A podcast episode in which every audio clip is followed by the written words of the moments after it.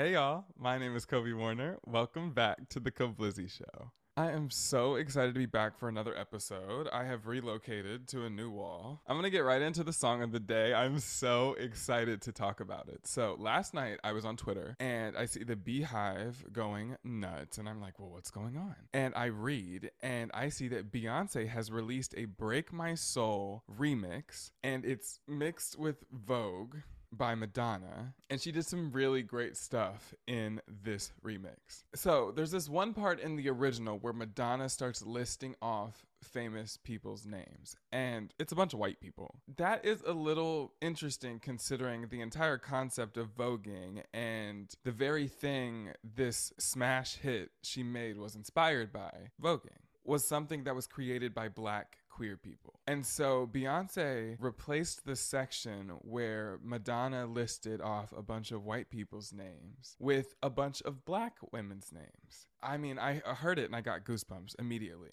But then she starts listing off actual houses. The song is only at the time of recording, August 6th at 12:11 p.m. The song is only available on beyonce.com. You have to purchase it there for $1.29 and then you get emailed the wave file of the song and then I just uploaded it to my local files so I could play it on the music app on my phone. It is now streaming everywhere. But it is everything. And maybe it's on YouTube or something too. I don't know. But I paid for it because I'm going to support my queen. I want Break My Soul to go number one.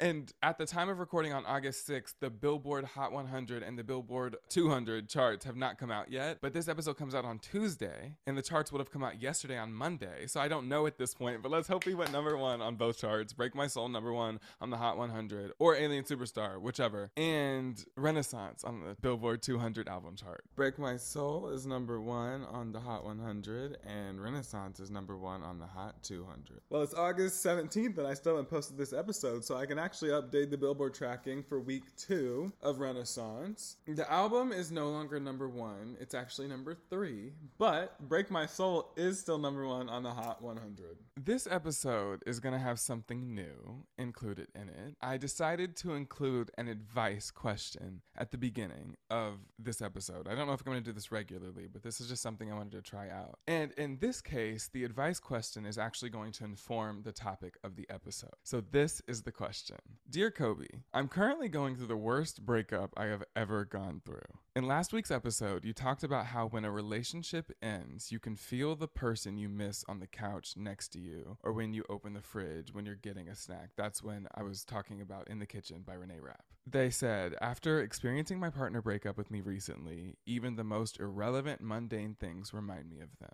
Will anything make it better? So, let me clear up a few things before I answer this question. I have never actually dated a boy, even though I wrote a whole EP about it. I've never actually dated a boy. I have been in many a situationship, but never an actual relationship with a boy. I dated girls in middle school and actually, well, I dated one girl in middle school, but then in the beginning of high school, I kind of dated two girls. But since I've been out as gay, I've never actually dated a boy. Because I'm from the South, there's not many options for people like me. You know, I've t- covered this before. And so, while I've never been through an actual breakup, the heartbreak I've experienced as a result of some of the situationships I've been in has been so painful and fucking ridiculous that it inspired a whole EP. While I don't have breakup qualifications uh, and experience to answer this question. I do feel that I am able to answer this question based on the heartbreak I have experienced. Just to clear that up, I am like Conan Gray. I write music about being broken up with, but have never actually been in a relationship.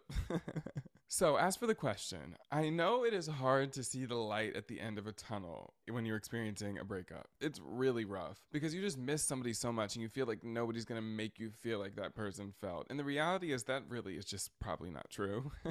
it's more than likely not true. I'm speaking to young people because that's the experience I can speak to. You really think you're 20 something years old? You really think you're something teen years old and that's the only person in your life that's ever going to make you feel the way you felt at that time it's just ridiculous. Realistically speaking there is a light at the end of the tunnel. There is somebody better for you. There are better situations and better circumstances for you to experience. But in real time i know it hurts. I coped by writing songs wallowing listening to sad music. I am a person who loves sad music. I love to just sit there and listen and be sad. I love it. I love it.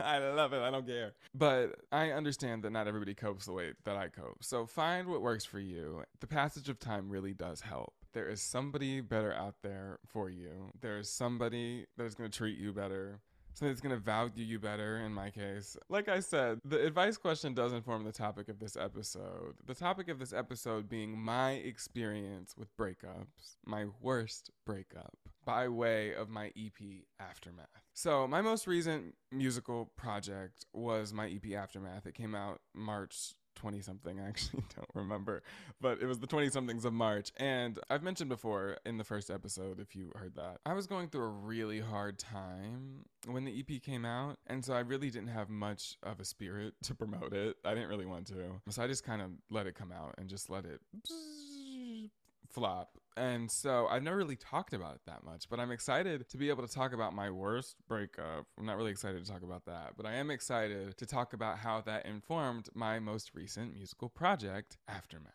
So the EP has four songs. Each of these songs have sonic differences, but they're united in their lyrical content. And so this EP really, like in whole, is about one boy, but I took some details from some other situationships. I just plucked them and took them and put them in here because it made the story more interesting and to enrich it. And so in Jupiter, for example, it's just inspired by rage. Um, I'm not sure any of the details in here are phony. I actually, one of the lyrics was inspired by an Instagram comment that this boy left on one of my pictures. I made that song, Jupiter, in collaboration with Brandon Grant and Travis Palmer. The lyrics I wrote for that song were started in December 2020. And that's a really long time ago. We didn't actually end up really conceptualizing uh, the song and the hook until October 2021, I think. And it's really funny if you listen to the lyrics. And so I am going to highlight some of my favorite lyrics on that song.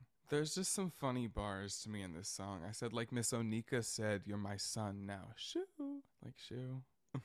we used to make each other happy. You tore that up. Yeah, you up and let me with no heads up. And for some random nigga, for some ugly nigga, for some sorry nigga that don't fulfill you, your trifling hoe saying what I mean. This ain't drama class. Fuck you and scene. I'm irreplaceable. You know the rest. Like Queen Bey said, to the left, to the left.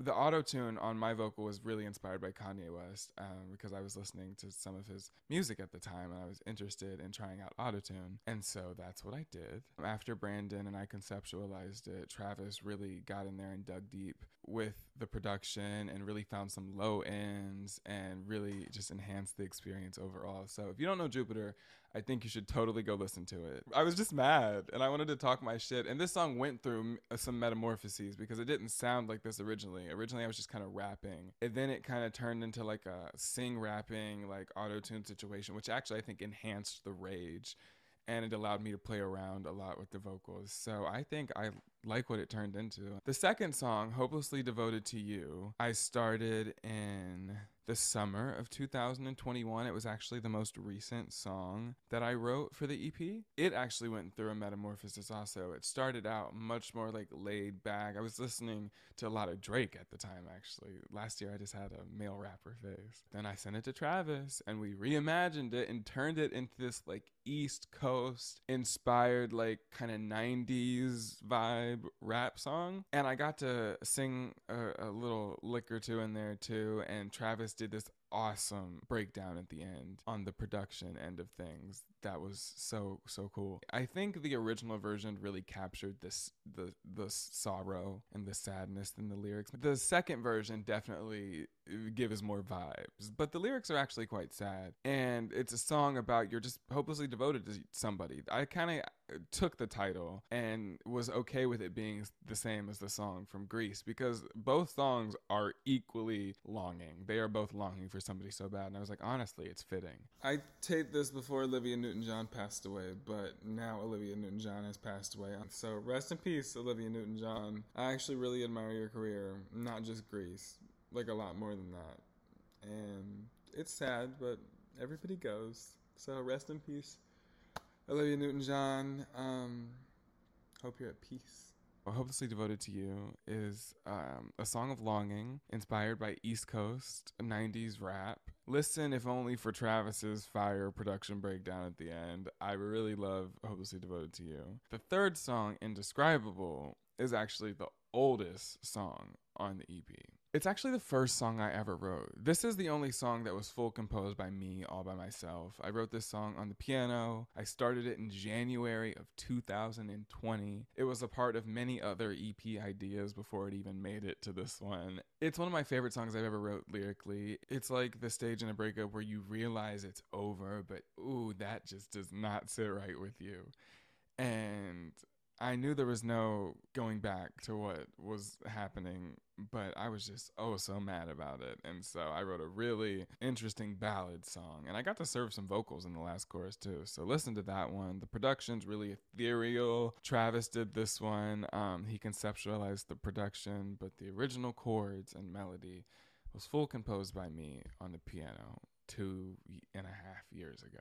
The fourth song, Don't Forget, I have to say, is my personal favorite on the EP. I love this song so much. The beginning part two and a half minutes or so is sung. And it was really inspired by like summer walker at the time. I was listening to still over it and i really wanted to like make something that sounded like summer walker. The lyrics to this song i actually wrote in april 2020 to the sung part. And then brandon and i conceptualized the summer walker kind of vibe. And then i decided i wanted to add a rap verse into the song. And my concept was that it was like i had a featured artist but the featured artist was just me and so I wanted to write a rap thing, and I literally just sat down in Brandon's apartment one day and wrote the verse really quickly. And Brandon added the space and the beat for me to do it, and I just recorded it, and that was that. But the original lyrics to the song part were written in 2020, and the rap part was October, November 2021. And I love that song. It's really great. Again, sad about a breakup. I think the most interesting song on the EP to listen to if you want to hear me sing is Indescribable because I'm really singing. I think the most interesting song on the EP personally is Don't Forget. I love it. Now we can talk about the situation that inspired this EP because it is quite the doozy. I'm not going to go into intense detail because I don't want to cause any controversy, but I am going to talk about the way it affected me.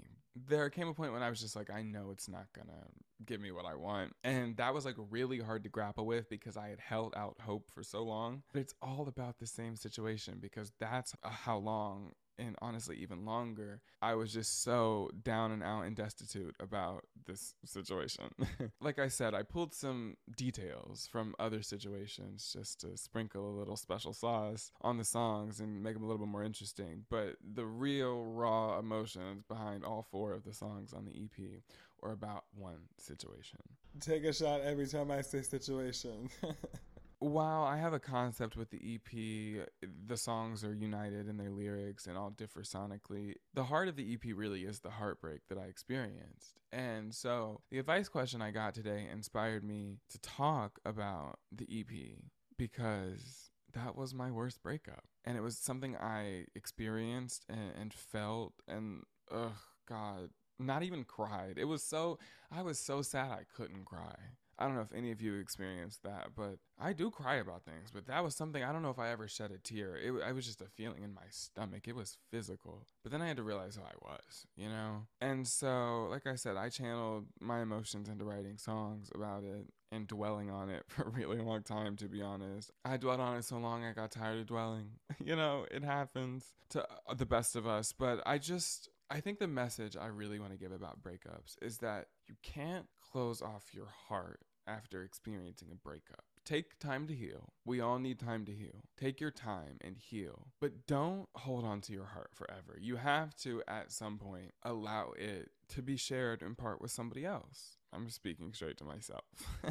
your heart should remain breakable let it break, but don't let it harden to a point where it can't break anymore. Because heartbreaks hurt, but they're a part of being a person. You have to experience this stuff. Otherwise, you won't, you don't you want to live? Life is so short. Experience everything. Because if you don't experience horrible things, you won't know what great things are. If you don't experience things that hurt you, you won't know when things feel great. So let your heart remain breakable. Do not close yourself off from people. Find love in platonic relationships, find love in romantic relationships, see love in people you don't even know, see love in the world. Find love and see love the best that you can. Don't let your heart harden by the terrible things you experience. I'm speaking to breakups, but I'm speaking to a much larger thing, especially as marginalized people, as black queer people, as POCs, as women. It's easy to feel down and out about stuff that's going on because there our rights are being physically attacked. Sometimes we are being physically attacked. Remain emotional. Life is better that way in my experience. Or don't take my advice at all.